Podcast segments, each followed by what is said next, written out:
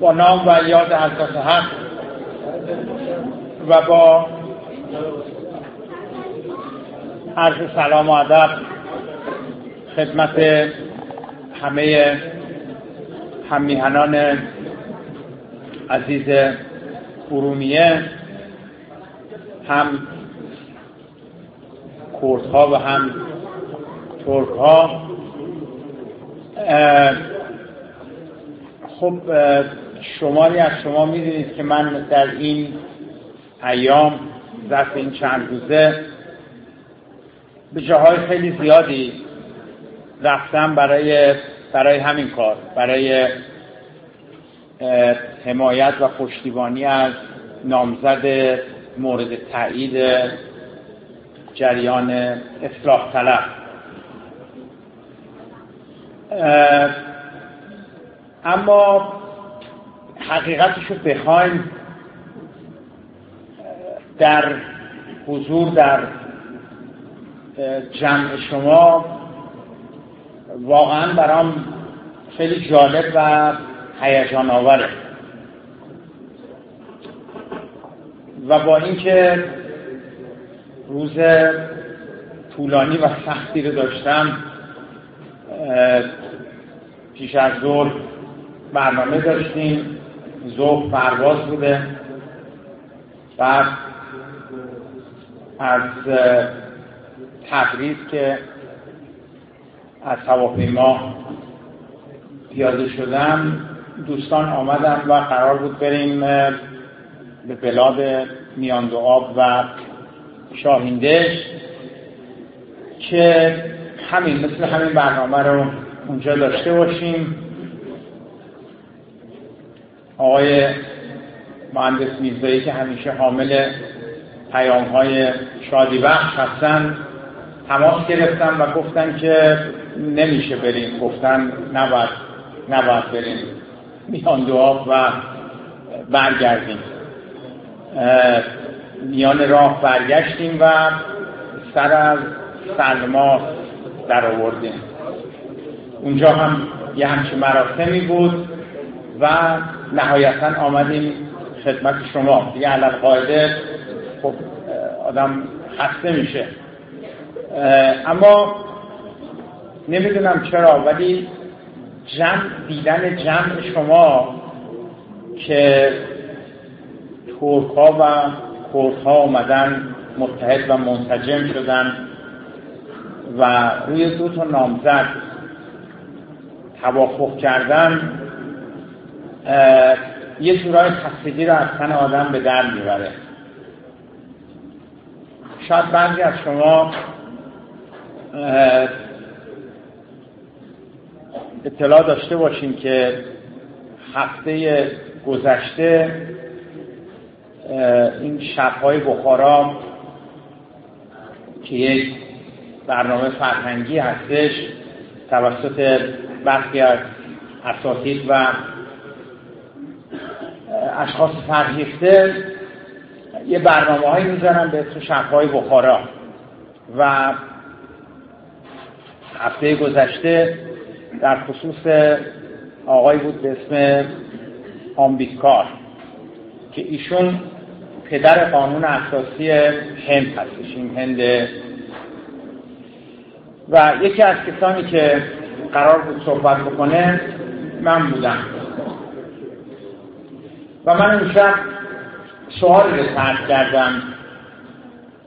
گفتم که دو جور میشه به قانون اساسی که آمریکا و کسان دیگر نوشتن برای هند نگاه کرد.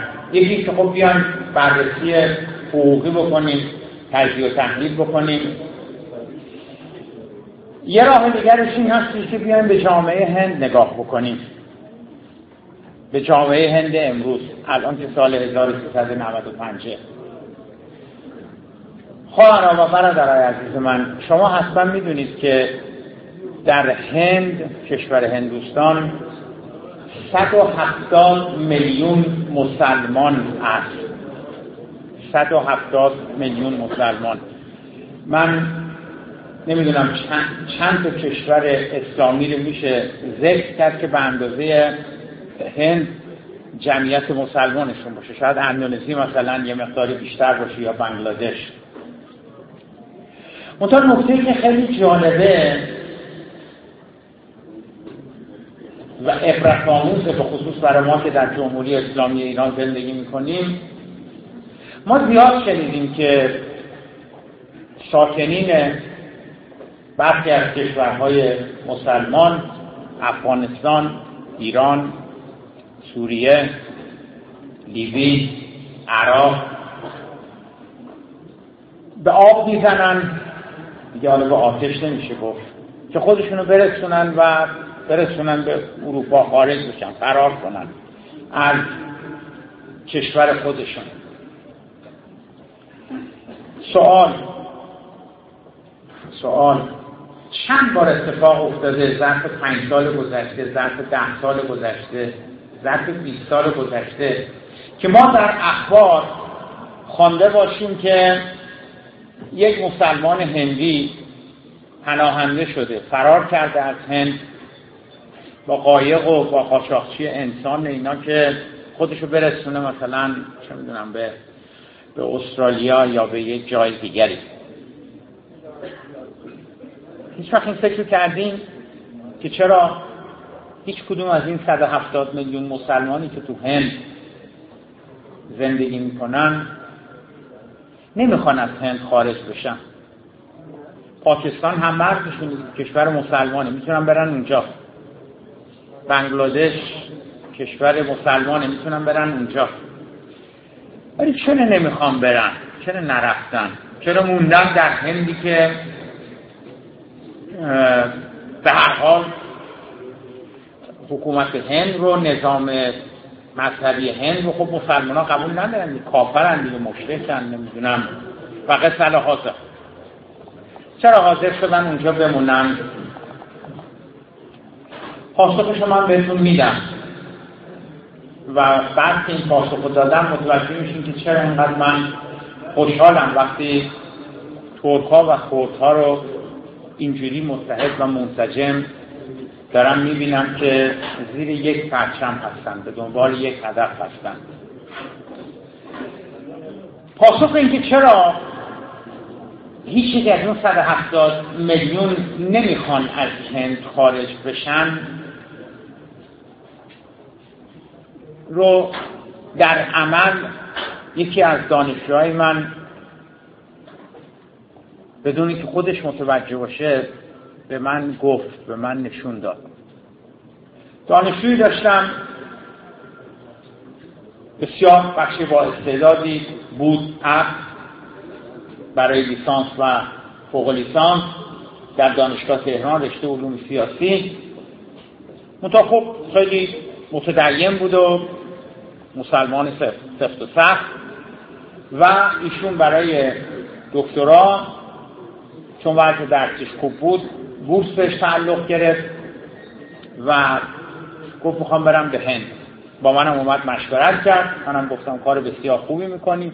دانشگاه های هند بسیار برجسته و پیشرفته هستند برو هند و وقتی می‌خواستی که خداحافظی بکنه بره گفتم که خب ما دیگه انشالله شما رو مدت دو سه سال بعد سه چهار سال بعد با دکترا می‌بینیم انشاءالله. بعد گفت نه استاد من درسته که میرم هند ولی من بنا ندارم هند بمونم. گفتم چرا؟ گفت من می‌خوام برم اونجا اون کارهای اولیه رو انجام بدم امتحان ورودی رو ثبت نام بکنم و چون کارم دکترا هستش باید تحقیق بکنم. برمیگردم میام ایران. گفتم چرا؟ گفت شما چه پنهان؟ من سه تا پسر دارم. یکیشون داره می‌رسه به سن راهنمایی یکی دبستانه یکی دیگه مثلا یه سال دیگه دو سال دیگه می‌رسه به سن دبستان. و خب نمی‌خوام می‌خوام اینا تو مملکت خودم برم مدرسه. چون میگم خیلی بچه حزب اللهی و متدینی بود هست. من چیزی نگفتم جالب حال گفت خانومم و بچه ها رو می‌ذارم اینجا. حالا شاید مثلا یه بار با من بیان. یعنی خودم میرم و به صورت بیشتر به صورت ترددی خواهم بود. دیگه خداحافظی کرد و رفت و من ایشون رو ندیدم تا حدود سه سال چهار سال بعدش. یه روز اومده بود دانشکده همین پارسال بود. اومده بود دانشکده و سلام علیکم. اینا داره برمیگرده دکترا شد پزشک دفاع کرده و گفتم که پس چی شد؟ شما مگه نگفتی که میری میای بچه ها رو نمی‌خوای ببری اونجا اینا؟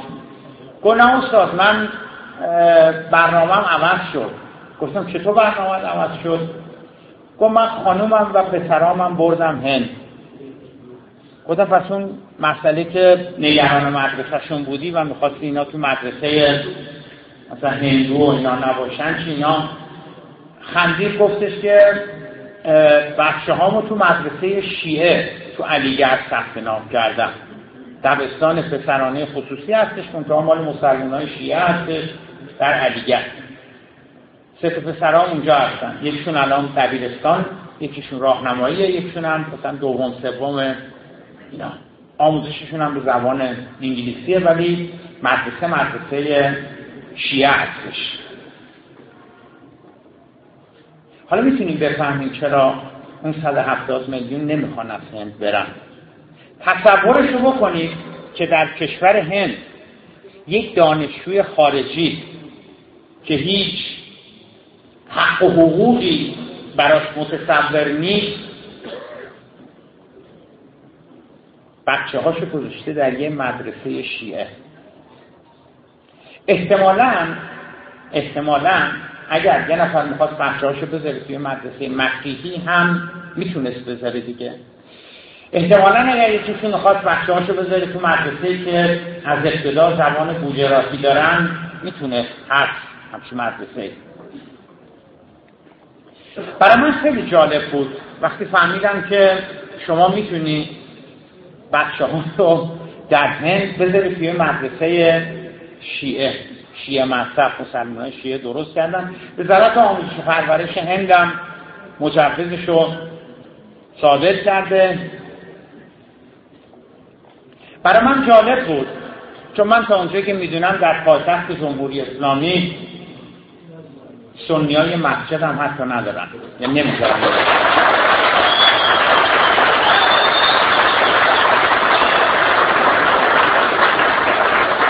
بنابراین اتفاقا برای من خیلی یعنی من می‌تونم بفهمم که چرا اون 170 میلیون و چرا هیچ کس دیگری نمی‌خواد بره. برای اینکه در هند پدیده تحقق پیدا کرده به اسم دموکراسی. که شما اگه بخوای بچت با زبون خودت اون زبونی که شما بهش اعتقاد داری دوست داری فرهنگت سنتت باورهات. بره به مدرسه می‌تونی. اگر بخوای مدرسه تو ها رو بذاری مدرسه شیعه مذهب می‌تونی. سنی مذهب می‌تونی. مسیحی مذهب می‌تونی. بنابراین بزنن به دریا بزنن به آب بزنن به اقیانوس. که کجا برن؟ به کجا شنین شتابان گون از نسیم پرسی به هر آن کجا که باشد به جز این سراسرایم واسه چی برن؟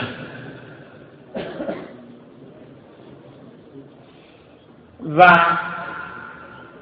من از این بابت امشب خوشحال شدم به هیجان آمدم. وقتی دیدم ترکا و کردها چجوری منسجم شدن با هم دیگه. و یک چیز مهمه نه کردیت تو این جمع شما مهمه و نه ترکیه.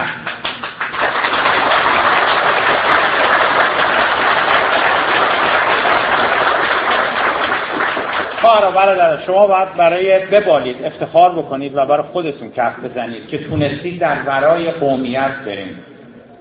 و بریم بالاتر از قومیت قرار بگیریم. بریم بالاتر از اینکه من خوردم تو ترکی من من شیعه هستم تو سنی هستی. شما امشب این کاری کردین.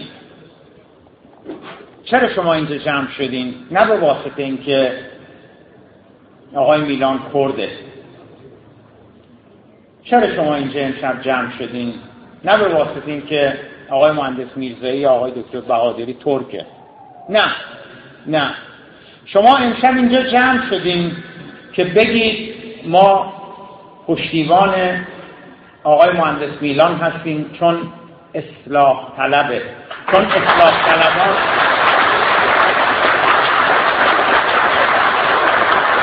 چون خرد جمعی عقل جمعی اصلاح طلبان استان آذربایجان غربی بعد از بحث زیاد بعد از دعوا مرافعه های زیاد به این جنبندی رسیدن که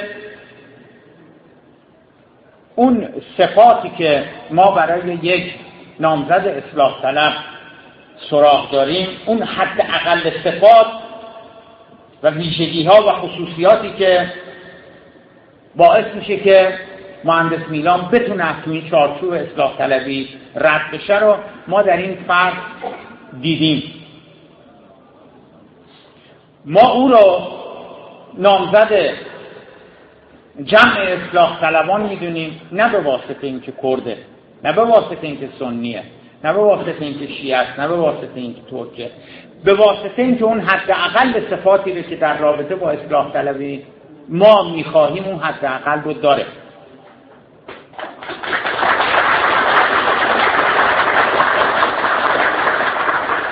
ایزن همین داستان در مورد جناب بهادری. خواهر و برادران. گم شده ما گم شده همه ما گم شده من در تهران گم شده شما در مهاباد گم شده شما در ارومیه گم شده شما در تبریز. باور کنید اون چیزی نیستش که فکر می‌کنید. گم شده همه ما اون چیزی هستش که هندیا بهش رسیدن. هندیا تونستن به وجود بیارن که یک دانشجوی میهمانی که سه سال چهار سال پنج سال حتی اکثر می‌خواد در هند باشه انقدر حقوق براش قائل شدن که اگه بچه می‌خواد ثبت نام کنه یه مدرسه شیعه بتونه. این درسته. دموکراسی یعنی این. دموکراسی یعنی این که شما بتونید اگه می‌خواید به زبان کردی بچه‌تون رو بفرستید مدرسه مدرسه باشه. یه مدرسه باشه در خیابون.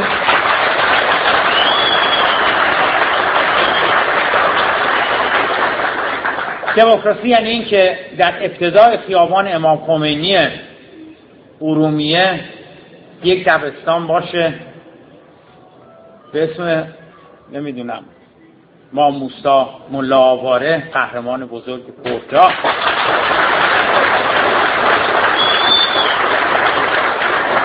که از اول ابتدایی به زبان کردی درس بده. اگر پدر مادری مصر هستن که ما می‌خوایم بچه‌مون حتما به زبان کردی درس بخونن.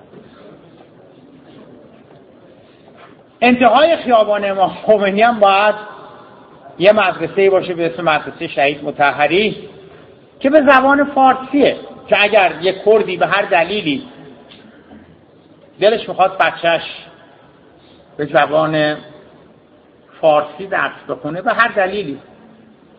این حق رو داشته باشه. بتونه این کارو بکنه. کمرکش خیابان امام خمینی هم باید یک دبستانی باشه که اگر یک کردی بخواد بچهش به دو زبان کردی و انگلیسی یا به دو زبان فارسی و کردی به هر دو زبان آموزش ببینه بتونه. این یعنی دموکراسی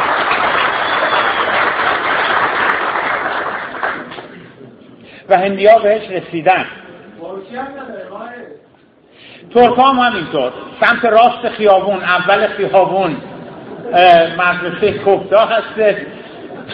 روبروش مدرسه هست به اسم دبستان ابتدایی شیخ محمد خیابانی.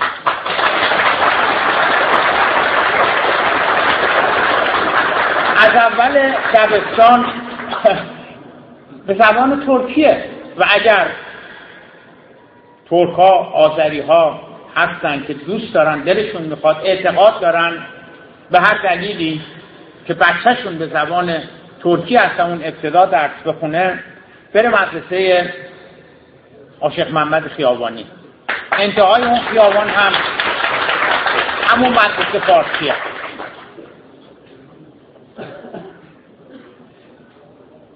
عقلا و منطقا اگر یه نفر از کره مریخ بیاد شگفت زده میشه به کره زمین.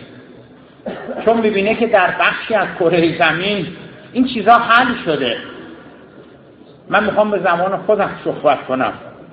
من می‌خوام قانون خودم رو داشته باشم.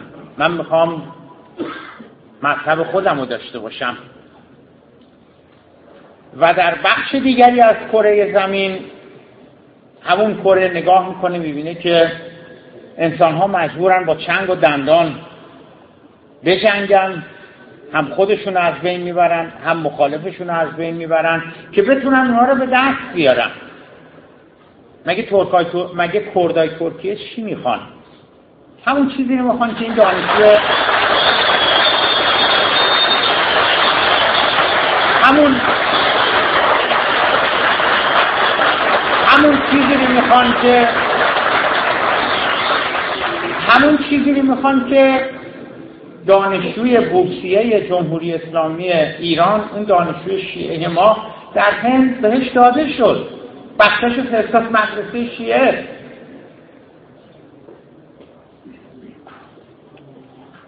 و خواهر برادر این گم شده ما است. گم شده ما دموکراسیه گم شده ما دموکراسیه امسال ای یه خبری بود یه خبری یه, چیزی اتفاق افتاد که انقدر پیش پا افتاده بود که خیلی از شما نفهمیدین. پنج فروردین. حالا من میگم اون خبر چی بود اون تحول چی بود. در کشور نیوزیلند زلاند نو زلاند جدید رفراندومی برگزار کردن پنج فروردین. میشه آقای میلا میشه چند وقت پیش میشه مثلا سه هفته پیش چهار هفته پیش. چهار هفته پیش. یه رفراندوم برگزار کردن. یه ماه پیش. موضوع رفراندوم خیلی جالبه. خیلی موضوع برای من و شما اتفاقا موضوع رفراندوم خیلی جالبه. باید خیلی جالب باشه. سر پرچم بود. پرچم. ظاهرا پرچمی که فعلا در نیوزیلند هست کشور نیوزیلند این پرچم در قسمت بالاش یه گوشه ای پرچم انگلیس هم هست. یعنی پرچم انگلیس رو اون پرچم حک شده. بهش یونیون جک میگن. به پرچم انگلیس.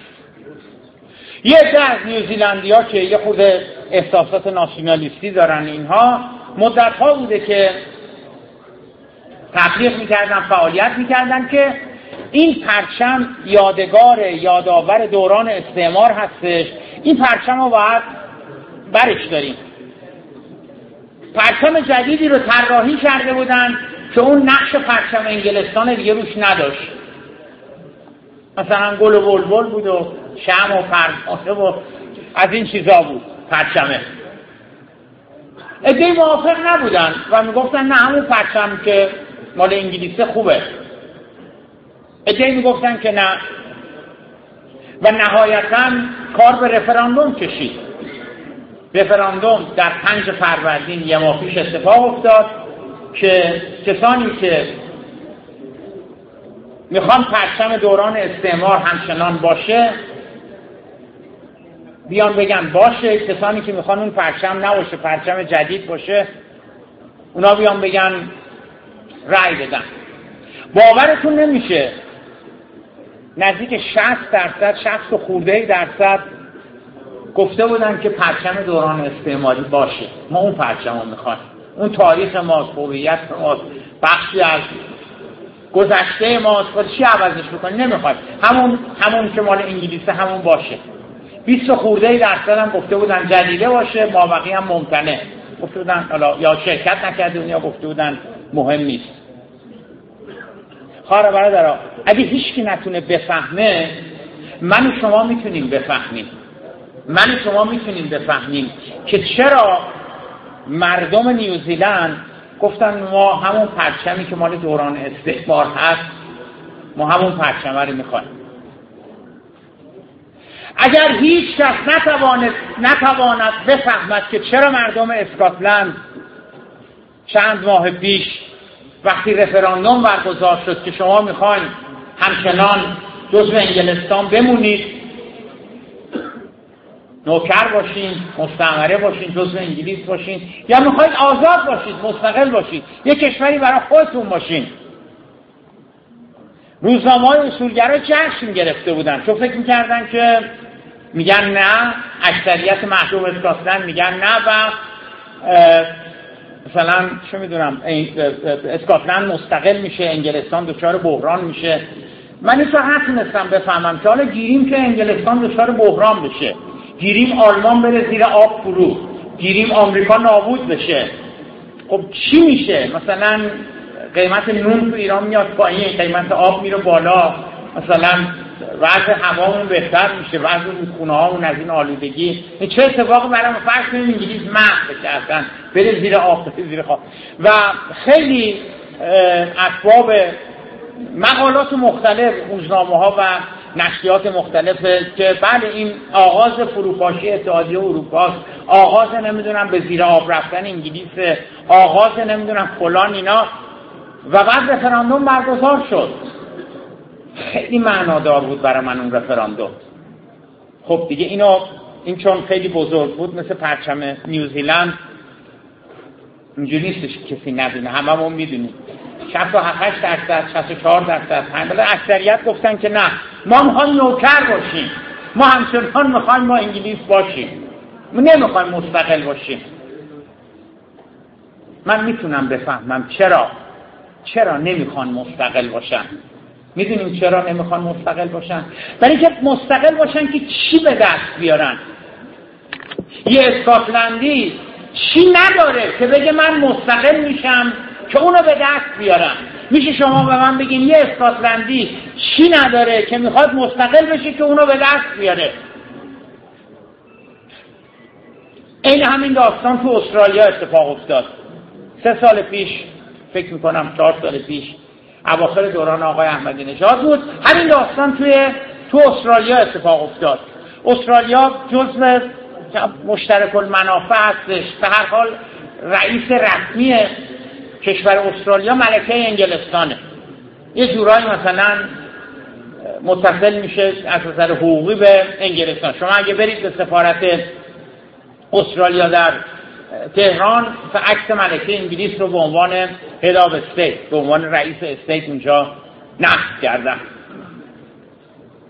و حزب کارگر توی مبارزات انتخاباتیشون اومد. گفت اگر ما نصف بلاویه که آرا بیاریم و پیروز بشیم در انتخابات ما استرالیا رو اعلام می‌کنیم که جمهوری شده. دیگه از انگلستان جدا بشه و تحت الحمایه نباشه. بشه جمهوری استرالیا. خب رفراندوم برگزار شد. نزدیک هفتاد درصد گفتن ما می‌خوایم نوکر باشیم. ما استقلال نمی‌خوایم مستقل نمی‌خوایم. من و شما با بند وجودمون می‌تونیم بفهمیم چرا اسکاتلندی نمی‌خواد جدا بشه. چرا استرالیایی نمی‌خواد جدا بشه؟ دقیقا به همون دلیلی که دانشجوی شیعه بوسیه جمهوری اسلامی ایران زن و برداشت برد میون هندوها. میون هندوهای گاف پرست می‌دونیم چرا؟ چون هندوهای گاف پرست به افکار عقایدش احترام می‌ذارن.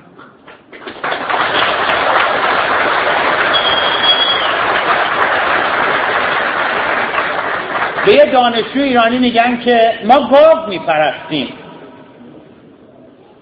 ولی تو می‌تونی یه مدرسه شیعه ایجاد بشود و بچه تو بفرستی مدرسه شیعه. به نظر شما اگه رفراندوم بود بشه برای, برای مسلمانان هند؟ برای مسلمانان هند رفراندوم بشه. بگم مسلمانان هند شما می‌خواین یک کشور مستقل بشین مثل پاکستان مثل بنگلادش یا نه؟ شما می‌خواین نظر شما پاسخ رفراندوم چی میشه؟ آیا غیر از این هستش که کس قابل توجهی از مسلمانان هند مثل اسکاتلندی ها مثل استرالیایی رنگ میدن که نه ما می‌خوایم همچنان با هند باقی بمونیم؟ مستقل بشن که چی به دست بیارن؟ حتی مدرسه شی هم می‌تونن داشته باشن. اینا چه ارتباطی به انتخابات پیدا می‌کنه؟ ارتباطش به انتخابات این استش که خیلی از این امیال و آرزوها که مدفون باقی مونده در ایران اینا را مجلس هستش که باید تحقق ببخشه. اینا رو مجلس هستش که بایستی از قوه به فعل در بیاره. اینا رو بهادری ها و میلان ها هستن که با رأی ما وقتی انتخاب میشن و میرن به مجلس باید تحقق ببخشن. متا خب متاسفانه باید بگیم که اینا که جای خودش داره. مجلس شورای اسلامی در جمهوری اسلامی ایران آنقدر جایگاهش مجلسی که قرار بوده در رأس امور باشد و هیچ امری نباشد که زیر نظر مجلس نباشد و مجلس آگاه نباشد نسبت به آن امر. آنقدر جایگاهش سقوط و نزول کرده که در رفت امور که جای خود داره. اصلا من نیستم کجای امور مجلس قرار گرفته.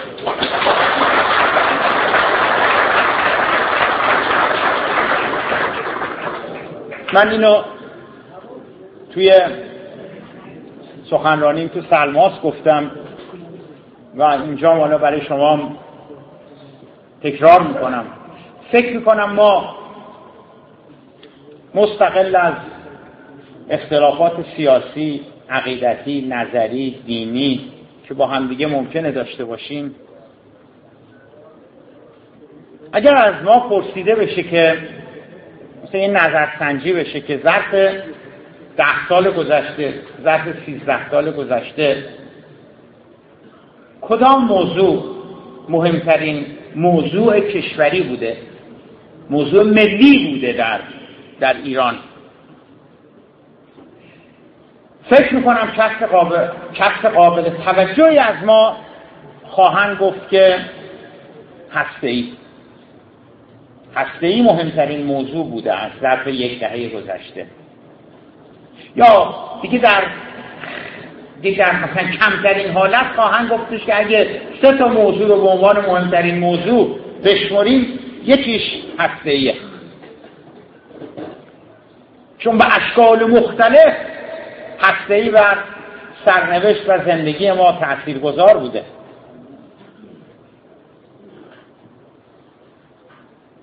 خب سوال این ای که انقدر مهم بوده است و به سرنوشت تک تک ما گره خورده و گذار بوده و خیلی از بد و خوب هایی که الان در جامعه ما هست مستقیم ملهم و متأثر و طبعات و ترکش های هسته است. مجلس هشتم و مجلس نهم. چند بار در خصوص مسئله ای در دولت آقای احمدی نژاد در اون هشت سال 84 تا 92 چند بار مجلس ورود کرد.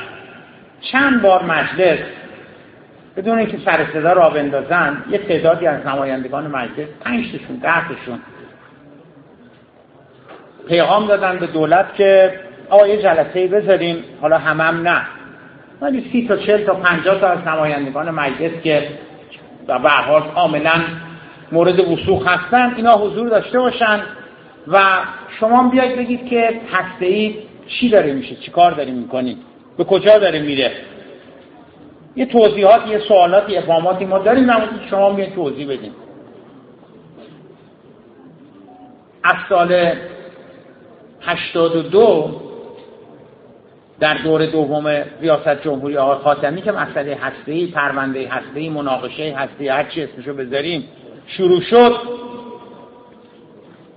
تا 92 که دولت یازدهم بر سر کار آمد در ظرف اون ده سال یک دهه که بخشیش میشه مجلس هفتم بخشش میشه مجلس هشتم بخشی از اون هم میشه مجلس نهم.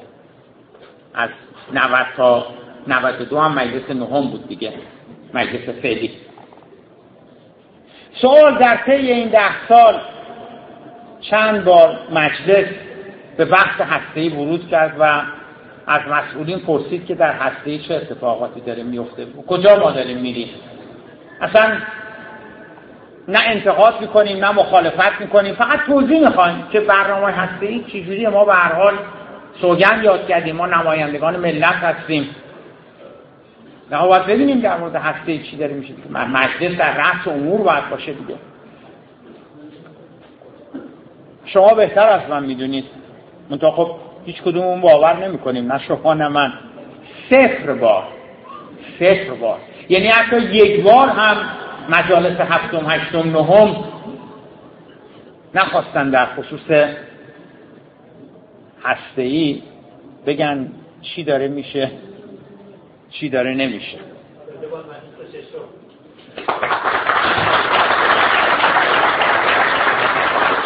آقای دکتر سعید جلیلی قریب به شش سال مذاکره می‌کرد. یادتونه دیگه با خانم کفری نشتون و با پنج و علاوه یک و نمی‌دونم. بریم قزاقستان بریم استانبول بریم که می‌دونم وین اینجا اونجا مذاکرات. خب سوال در طی اون پنج سال خورده ای مجالس هشتم و نهم چند بار از آقای دکتر سعید جلیلی توضیح خواستن؟ گفتن آقا امروز بعد از ظهر سی تا از نماینده ها هم, هم خودی مذاکرات به کجا داره می‌رسه آقای جلیلی؟ ما کی فهمیدیم که مذاکرات به بیراهه داشته می‌رفته و به هیچ جا نمی‌رسیده. در زمان انتخابات و مناظره هایی که صورت گرفت آقای دکتر ولایتی گفتش که آقا شما چیکار داشتی می‌کردی تو این مدت؟ شما همش می‌رفتی اونجا درس اخلاق می‌دادی نمی‌دونم. میز مذاکره میز مذاکره است میز خطابه که نیستش. رو فهمیدیم. او ایداد بیداد. ما اگه می‌گفتیم که شقه می‌شدیم. می‌دونی که خود آقای دکتر ولایتی برگشت گفته شما شما چیکار می‌کردی نه. خب، به نظر شما این درسته؟ این درسته که جایگاه مجلس در نظام جمهوری اسلامی را انقدر سقوط بکنه که به مسئله ای که مهمترین مسئله مملکت باشه اصلا انگار نه انگار. انگار نه انگار که این هسته ای مسائل هسته ای تحریم ها کمبود ها اینا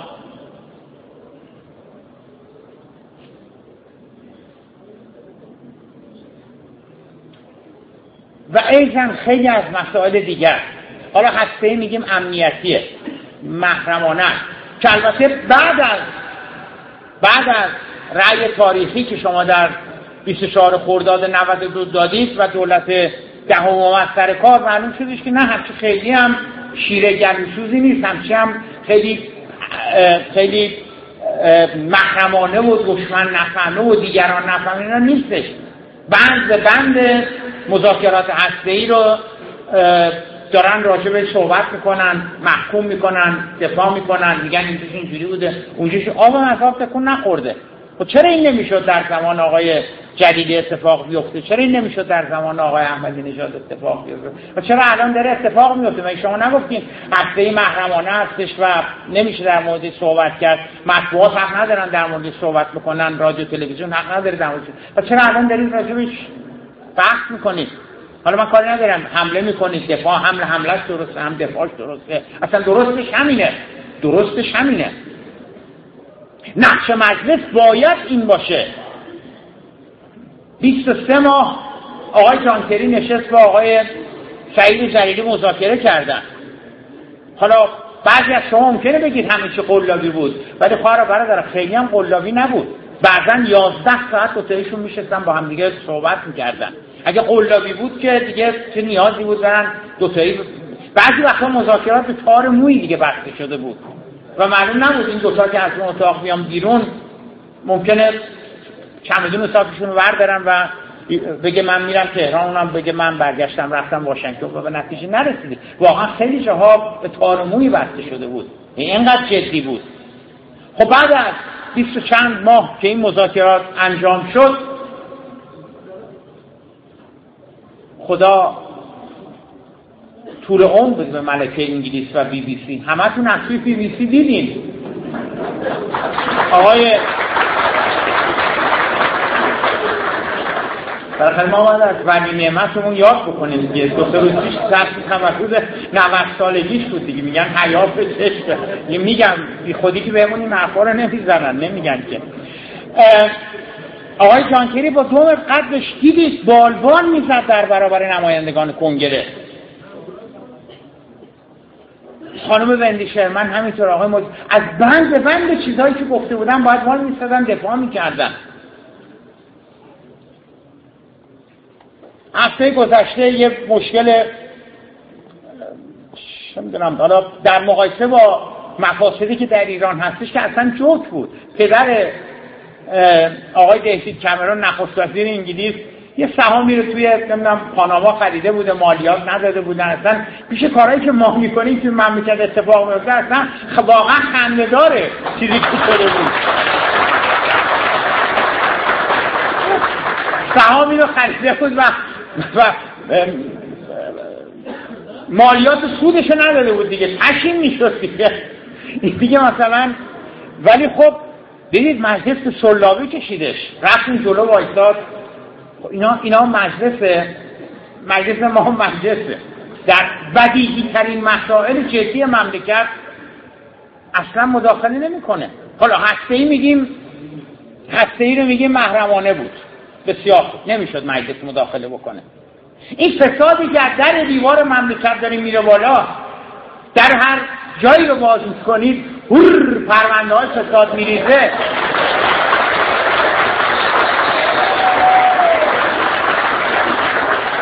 اینا محرمانه است چند بار مجالس هفتم هشتم نهم.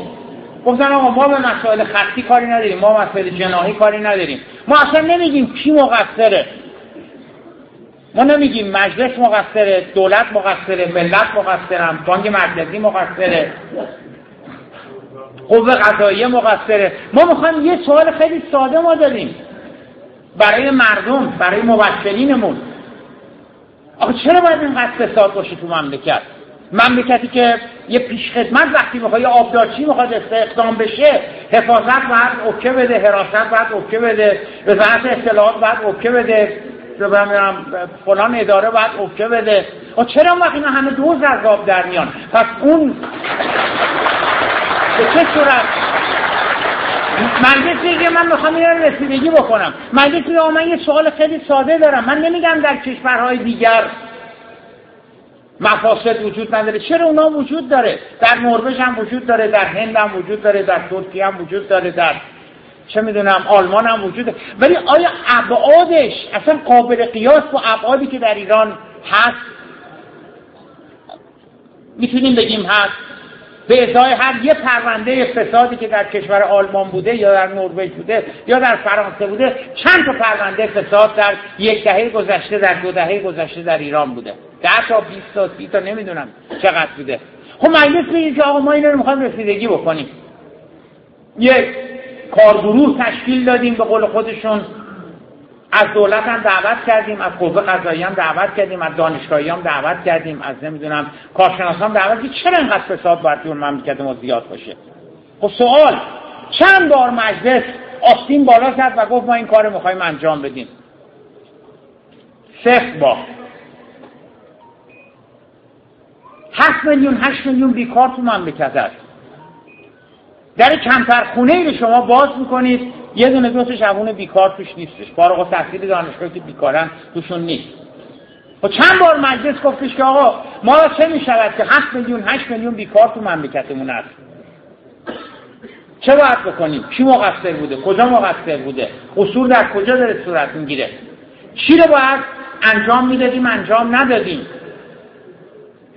چون هفت میلیون هشت میلیون بیکار خواهر برادر هفت میلیون هشت میلیون بیکار که ظرف یک سال به وجود نمیاد. ظرف دو سال به وجود نمیاد. ظرف سه سال به وجود نمیاد.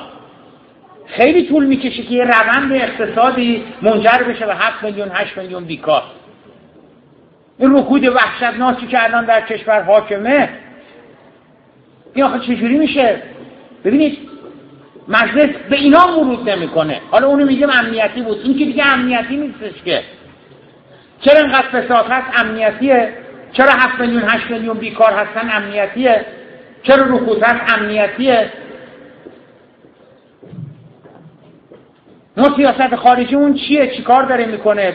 در کشورهای دیگه. خوبه بده به نفع منافع ملیمونه به نفع منافع ملی یه بار مجلس به این چیزا ورود کرد. خیر خب پس اون که مال هسته اون که مال سیاست خارجی اون که مال فساد اون که مال...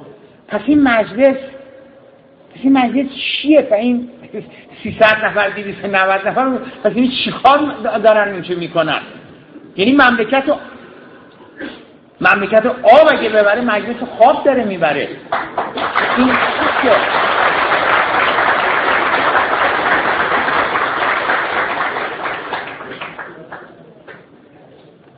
حالا البته می‌تونیم بپردازیم به تجزیه و تحلیلش که چرا مجلس اینجوری شده؟ مجلس اول هم اینقدر اینجوری بود مجلس دوم اینجوری بود مجلس سوم که اینجوری نبود. پس چی شده؟ هر چقدر ما از جمهوری از ابتدای انقلاب فاصله می‌گیریم یعنی بالاتر چی شده که جایگاه مجلس اینقدر منظما سقوط کرده و مجلس هی هل داده شده به کنار هی هل داده شده به کنار؟ شما روزنامه های سال سال 59 60 61 رو نگاه بکنید. ببینید مجلس چجوری در امور مملکت مثلا هیچ امری تو مملکت نبود که مجلس مگه خودش نخواد دخالت بکنه. ولی در هر امر مجلس دخالت می‌کرد. هیچ کم نمی‌گفت این به مجلس مربوط نیستش. شما کمیسیونی دارید اسم کمیسیون اصل 90 در مجلس. این کمیسیون می‌تونه از قوه قضاییه توضیح بخواد. این کمیسیون این کمیسیون اصل 90 می‌تونه قوه قضاییه رو به سلابه بکشه. این اصلا درش بسته شده مثل یه صندوق خونه مثل انباری. تو خونه هامون انباری داریم. آتاش خالری که نمی‌خوایم می‌ذاریم توش. کمیسیون اصل 90 هم تبدیل شده به یه همچی به یه همچی کمیسیونی. یکی از مهمترین شاخصه هایی که باید تو, تو امور مملکت در حقیقت مداخله بکنه. بنابراین ببخشید عرایزم یه مقداری طولانی شد. بنابراین خواهر و برادران باور کنید درد ما ترک بودن و کرد بودن و شیعه بودن و سنی بودن اینا نیست. درد ما کاش درد ما این بود. کاش درد ما این بودش که من شیعم تو سنی هستی من کردم تو فارسی اون ترکه. کاش درد ما این بود. نه خواهر و برادران درد همه ما مشترکه. اون چیزی که اون چیزی که شما فکر می‌کنید برای شما وجود داره برای شما کردا فقط وجود داره سخت در اشتباه هستین. اون قبل از اینکه به شما برسه در در در در, در مهاباد در عمومیه قبلش تو کوچه پس های تهران به ما رسیده. اون نبود دموکراسیه.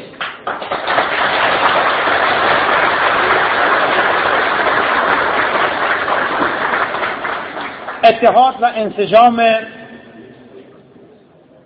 شما رو در این شهر من به فال نیک می‌گیرم و امیدواریم که این اتحاد و انسجام یک اتحاد و انسجام گذرا نباشه یک اتحاد و انسجام تاکتیکی نباشه. واقعا واقعا ما مثل استرالیایی ها ما مثل نیوزیلندی ما مثل هندی ها ما مثل اسکاتلندی ها بریم در ورای اینکه ما از آقای میلان حمایت کنیم چون آقای میلان کرده. ما از آقای بهادری حمایت کنیم چون آقای بهادری کرده. بریم در ورای اینها. به امید روزی که اگر از ما بپرسند که چرا به میلان می‌خوای رأی بدی بگیم به این قرآن نمی‌خوام بهش رأی بدم چون کرده. نمی‌خوام بهش رأی بدم چون سنیه. دارم بهش رأی میدم چون فکر می‌کنم وفادار به دموکراسی است.